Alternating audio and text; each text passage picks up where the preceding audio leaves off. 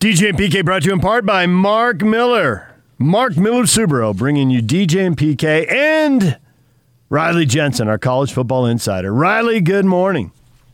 Good morning, fellas. What's going on?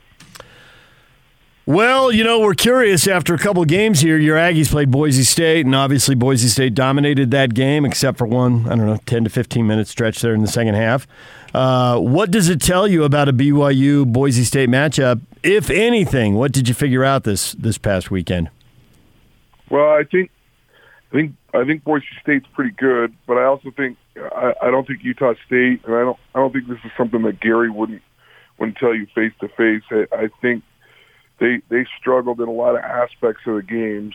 Um, you know, watching watching them tackle, watching their offense. I mean, there's there's a lot of improvement that needs to take place for Utah State.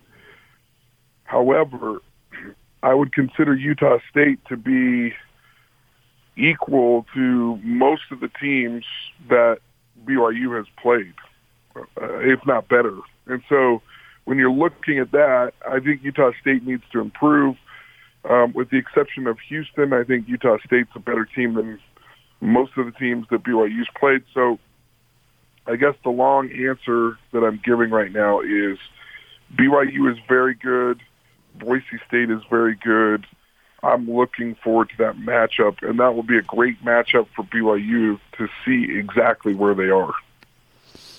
That's all well and good, but how jacked are you for the reboot of Saved by the Bell?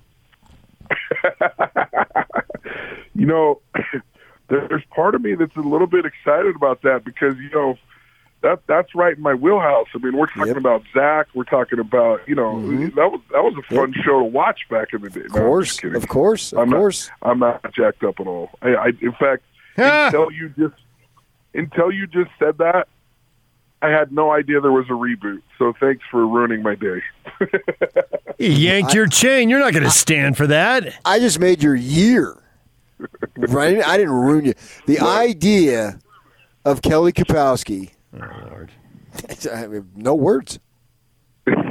Listen, you know, usually I just have a bad five minutes and I like to milk it all day. That's what I'm going to do today. I don't really have bad days. I just have a bad five minutes and I milk. Today, I'm going to milk it all day. I'm going to be a miserable person. I'm going to talk about how PK ruined my day all day over Saved by the Bell. Because and and when you ask me why PK, I'm going to say I learned it from you, PK. I learned it from watching you. All right. Well, you and I, and along with millions of others, if not hundreds of millions of others, will be watching Saved by the Bell reboot. That's for sure. And then we'll compare notes on how much we liked it when it airs. I don't even know when it's airing or what station, but whatever it is, we'll get back to that. But for now, we'll do a little football. This okay, thing okay. that uh, Zach Wilson, man, getting so much run nationally, and this quarterback stuff, and this quarterback, these quarterback gurus. These things, these guys have been around for a while. I remember when I worked down in California, there was a couple of guys that you heard that quarterbacks that were going to SC, these Orange County guys, they were going to, and these guys were sort of below the radar because there wasn't as much publicity that gets out now and, and now we're hearing about John Beck and and how uh, uh, what's Wilson is taking Uber to get down there, or wherever, whatever he's doing. Uh, what do you think about it? What is making this such a big story? Because there's got to be more to it. It's got to be beneficial to the kids. So what's actually going on there that makes it beneficial? To, to be honest with you, I, I I really like what so and you'll remember this name, PK, because I know you've been involved in the baseball world. But the guy who really started this and and and really started the company that John Beck works for is Tom House. Yeah. And Tom House is an old baseball guy, right, uh, with a scientific background, and he's broken down the throws of pitchers into scientific elements. He's broken the throws of football quarterbacks into the scientific elements, and he's been able to to land some big names. So, and and I think the genius or the the the the the intuitive move by Tom House was to hire really really good former NFL quarterbacks that that know what they're doing. They may not have been a huge name, but but they knew what they were doing, like John Beck, Um, there's a guy out of Arizona State that they've hired. There's a few different quarterbacks that they've hired. And look, uh, I mean, I, I won't mention any names of like high school kids, but they all go down there with hopes that if if Tom House and John Beck and these guys feel like these guys are big time quarterbacks, I mean, they're buying some of the networking to get to the next level, right? So, you know, John Beck knows guys at BYU. He knows guys from around the NFL that are now coaching college. And so do these other quarterbacks, and so does Tom House. And then the kids get a cool opportunity to work out with Drew Brees and Tom Brady, and there's all kinds of guys that fly down to Orange County and work out with these guys. There's some quarterbacks that I know, and I know there's one that that actually lives here locally in the off season that was a pro quarterback who actually didn't like to go there because he felt like it was too scientific and that they were trying to break it down too much. And he's like, look, if I've made it to the NFL, I've made it because I can throw the ball, not because you, you know, not because I need to like work on my mechanics. He goes, I can pay anyone to put me through a workout. so depending on who you are, you like it, but they're making a big story out of this uh, with John Beck and Tom House, but and and I'm not trying to take away from those guys because I I think they do a fantastic job. But Zach Wilson was going to be an NFL type quarterback regardless of whether he was driving down there on weekends. To me, I mean, I I just felt I've I've felt for a long time that Zach has all the tools that as long as he puts it together on the field as far as reads and all that kind of stuff, um, that he was going to be great. So I really feel like the credit goes to Aaron Roderick um, um, for developing this guy. I think one of the things that I've complained about at BYU in particular over the years is that BYU quarterbacks and some of the players in different positions had not improved while they were at BYU. So I thought they were good players coming out of high school. They were highly talented recruits, all that kind of stuff. And then they didn't improve. To me, there's nothing that Riley Jensen can do in a personal workout with Zach Wilson that's going to help him to be able to read the field better, to actually like see the moving parts and make the throws against the seven on seven defense. But Aaron Roderick can, and Aaron Roderick can help him study and watch and learn, and then implement plays in the practice scenario that are that are going to make him better. And I'm just I'm surprised that Aaron Roderick's not getting a little bit more run for doing such a great job with Zach. And and Zach is a great quarterback, but I also I also think that Zach's improved quite a bit under the tutelage of Aaron Roderick. So, a couple things. Uh, there are guys who, after they do the maximum amount of time with their coach, in this case, Aaron Roderick, uh, want to hang out and do other stuff. And so I think part of this story is hey, this guy wanted to work around the clock, around the calendar, and he didn't care about 10 or 12 hour drives to Southern California. And so that's part of the story, how, how much he wants to work. But I think for teams going forward, you know, there's a, as soon as the NCAA has a rule, then schools, coaches, teams start trying to figure out how to get around the rule. So, how does a school line up someone for the guys who are driven and the guys who want to invest the time once they hit the 20 hour rule and once they hit these periods in the calendar where there's a, a blackout time and coaches can't work with players?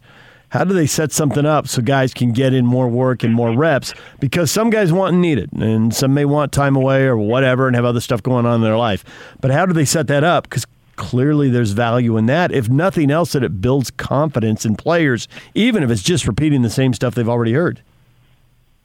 Well, I mean, I know for a fact, just because I know of Cam Cooper up at Washington State, when he was playing for Leach, Leach was like, "Look, go go to your quarterback coach during the season if you want. Go to your quarterback coach on the weekends." He goes, I'm going to teach you how to call. I'm I'm going to call the plays. I'm going to teach you how to read it. Go get your fundamentals and get all that kind of stuff with your individual quarterback coach. And some of those guys up at Washington State were flying down to Southern California and were flying down to San Francisco. And I mean, you'll remember this name, uh, PK. There's a guy named Rob Johnson. There's a guy named Steve Clarkson. Those are the guys I was different thinking guys of. Yeah. that are doing all Yeah. these quarterback trainings. Um, you know, um, and and there's guys locally that are working out, you know, college quarterbacks on the weekends. The the cool thing I think that we can take from this about Zach Wilson, he's always been a football rat. he's always been the kid that can't get enough. That was willing to quit basketball his senior year, where he was the starting point guard for two years, just so that he could get in the weight room more and make more throws. I mean, this this kid loves the game of football, and um, sometimes that works against you. You know, where where I, I think he made a comment his freshman year, like I, I I plan on beating the Utes three times before I'm graduated here, and and he had a couple of tough losses, right? And I'm sure he would love to play against the University of Utah this year sometime. And but but he's a football rat, and he has high expectations for himself. He has high expectations for the guys that are around him, and I think it's serving him well right now because this is this this schedule has has been really really good for BYU to build some confidence back and to build some of their swagger back. And Zach Wilson, regardless of who he's playing against, has made the next step, and that step is probably going to cash in a lot of money for him on the next level in the NFL. Yeah, it's, uh, it's the word funny isn't the right word, but it's sort of funny in that uh, you bring up Aaron Roderick as much because I think it was the second game, maybe the third game, but I think it was the second game after they kept making a big deal about this quarterback situation going down to Southern California. I got a communication from one of the BYU coaches that said, "Thank God John Beck saved our season." And, uh, See what I mean? I mean, I mean, really, like, I mean, I, I think it's great, and and I am not taking anything away. Uh, I do a lot of of coaching on the side, but you're limited as, as to what you can do, right? You're limited as to what you can help them with. If you're not in a scenario where you can teach them a fundamental and then add in seven on seven and add a team practice situation to help them actually develop it. And and Aaron Roderick has done a great job. And Aaron Roderick has never been a guy that beats on his chest. He's never been a guy that's a me guy that has to have a lot of compliments or a lot of exposure for the things that he that he does. But I think we're starting to see that a seasoned veteran coach down at BYU is doing some good things with Zach Wilson. I wanted to ask you about, uh, we talked about it earlier in the week, about this idea of when it comes to recruiting, that you make a pledge to a guy and a kid makes a pledge to you and you don't recruit anybody else because obviously that's what played out with this Tuttle situation, or we don't even know if Zach Wilson is at BYU. And then we see SC has got multiple offers. They've got multiple commitments. They're just they're not you know, just uh, orally. They're not uh, anything that can be signed yet. And what do you think about that? As far as I'm wondering about the quarterback. I'll come here if you don't sign anybody else. In my mind, does that sort of scream a little bit? Uh, I don't want any competition. Yeah, I think I think University of Utah's learned they've they've learned from that situation, and I actually, you know, we've been talking about Aaron Roderick, and I think, I mean, he was the one that was going to land Jack Tuttle, and he was the one that recruited Jack Tuttle, and I think he just thought that he was the right guy, and so they thought that it was the right thing to do. Um, unfortunately, quarterbacks transfer, and uh, and if things don't go well, they transfer. So I think I think coaches are trying to play that fine line between being uh, dedicated to the guy that they really want, they think is the best quarterback that that is the that fits their program, and they're trying to play that line between um, having a guy that's not afraid to compete, but also getting a guy that you don't want to lose because there's so many other people that want him, right? And so, you know, Zach got picked up late, and listen, I have this theory I have this theory on quarterbacks, and you guys can tell me what you think about it. But there's there's a problem with quarterbacks feeling like they've arrived. If there's it, so, and I can go back through the years, and I can like make an argument for this in the NFL. But like maybe John Elway and Peyton Manning are the exceptions to this rule. But for the most part, almost every quarterback that's been successful in the NFL has some sort of story that keeps a giant chip on their shoulder. So, I mean, just just one that I know really well. Philip Rivers is from Alabama. Do you think that he wanted to play like, do you think his first choice growing up was to play for North Carolina State and be a quarterback at North Carolina State? No. Uh, Drew Brees grew up in Texas. Do you think that his first choice was to play at Purdue? Right? Do you think Jordan Love out of Utah State? And I don't, I don't mean this to like hurt Utah State's feelings, but you think that he grew up thinking, man, if I could just get to Utah State to play, I know that everything's going to fall into place. Do you think that Aaron Rodgers playing junior college football and then playing for Cal Berkeley, who's mid to lower um, Pac-10, even when he's playing, do you think that was his dream school? And so these guys, these quarterbacks, when they still have a chip on their shoulder, when they still have something to work for, I think that things work out better for them because they feel like they still have something to prove. Whereas there's other guys, and and you know we've done this before on the show where I've gone through Elite Eleven. I mean, Elite Eleven, like the success rate of Elite Eleven is they pick they pick like 25 percent of those guys, and they go to the NFL. I feel like I could do that, right? Like I, I feel like you and DJ and PK, like me, us three in this room, we could go through and we could pick out the best players in the country we think that are high school quarterbacks. I think we could land 25% of them in the NFL, right? Yeah, right. But the most Yeah. part, but for the most part, Elite 11 guys transfer three times. There's, and so the thing that you can't pick out are guys that really want to work and really want to compete. And when guys really want to compete, that's when the magic happens, especially at the quarterback position. So, how would you suggest that coaches adjust their recruiting? Because you told us earlier in this interview, Riley Jensen, our college football insider, former Aggie quarterback, that you thought Zach had NFL caliber skills. I'm paraphrasing. You can adjust that if you want. Coming out of high school, you thought he had a chance. And yet, the local schools at the start, nobody wants him. Now, BYU, late in the game, Kalani goes there and does the whole apology. I should have been talking to you earlier. I should have offered you earlier. And they get him. But early on, none of them are going after him. And he's got to go up to a Boise State camp and show his stuff and convince those guys, oh, here's this is the overlooked guy that Boise State's been powering a program for 20 years with.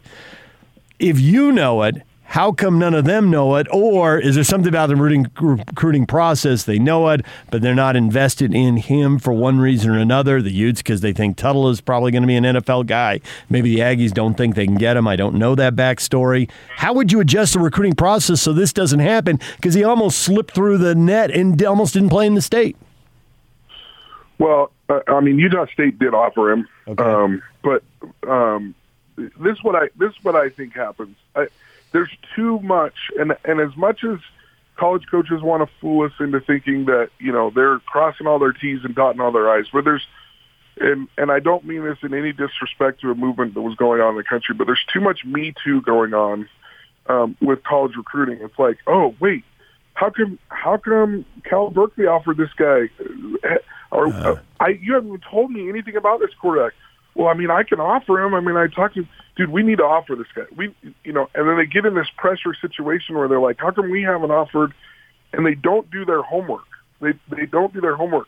Typically, the teams that do their homework do a better job. And I've and I've said on this interview before, when Cam Cooper was being recruited by the likes of Georgia and you know all around the country, just like Jackson Dart's getting recruited at Corner Canyon now, there was only three coaches who really did their homework, who wanted to know what this guy was like off the field. Besides looking at film and just talking to the kid on the phone, they were they were ready they were ready to pull the trigger, right? But they weren't they weren't going in depth, like what kind of a student is he? They didn't talk to teachers to find out like what kind of a kid is he really? I know the coaches tell me that he's a great kid.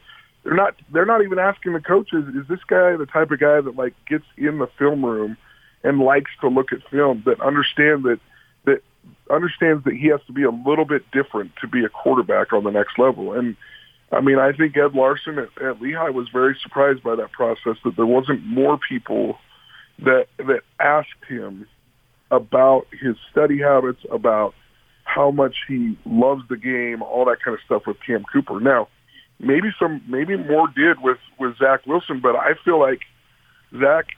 I mean, he slipped through the cracks. Number one, because he wasn't quite as big a frame to start with.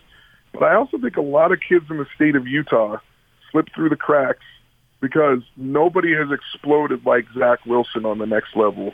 And I think Zach Wilson is doing a huge favor to quarterbacks in the state of Utah right now because if he goes on and he plays in the NFL and he plays well, I promise you there are going to be a lot more teams from around the country that are in the state of Utah going, hey, if they got Zach Wilson uh, out of the state of Utah and he was playing against that competition and he did that well on the next level, then there can be other quarterbacks. And I think maybe even Jackson Dart might already be someone that's like, you know, um, receiving some of the love of the success of Zach Wilson. Now Jackson's really well and he's really good in his own right. So um, I've always said, and I've, I've said it on this show, as soon as somebody breaks through from the state of Utah, you're going to see it open up, and it won't just be offensive and defensive linemen and linebackers that get recruited from the state of Utah. It'll be quarterbacks, receivers, running backs, all positions when a quarterback makes it big on the next level. All right, thanks, Riley. As always, we appreciate it. And uh, saved by the bell, I guess just follow your conscience. I'll, I'll see you guys around. Thanks for having me on the show. Oh, man.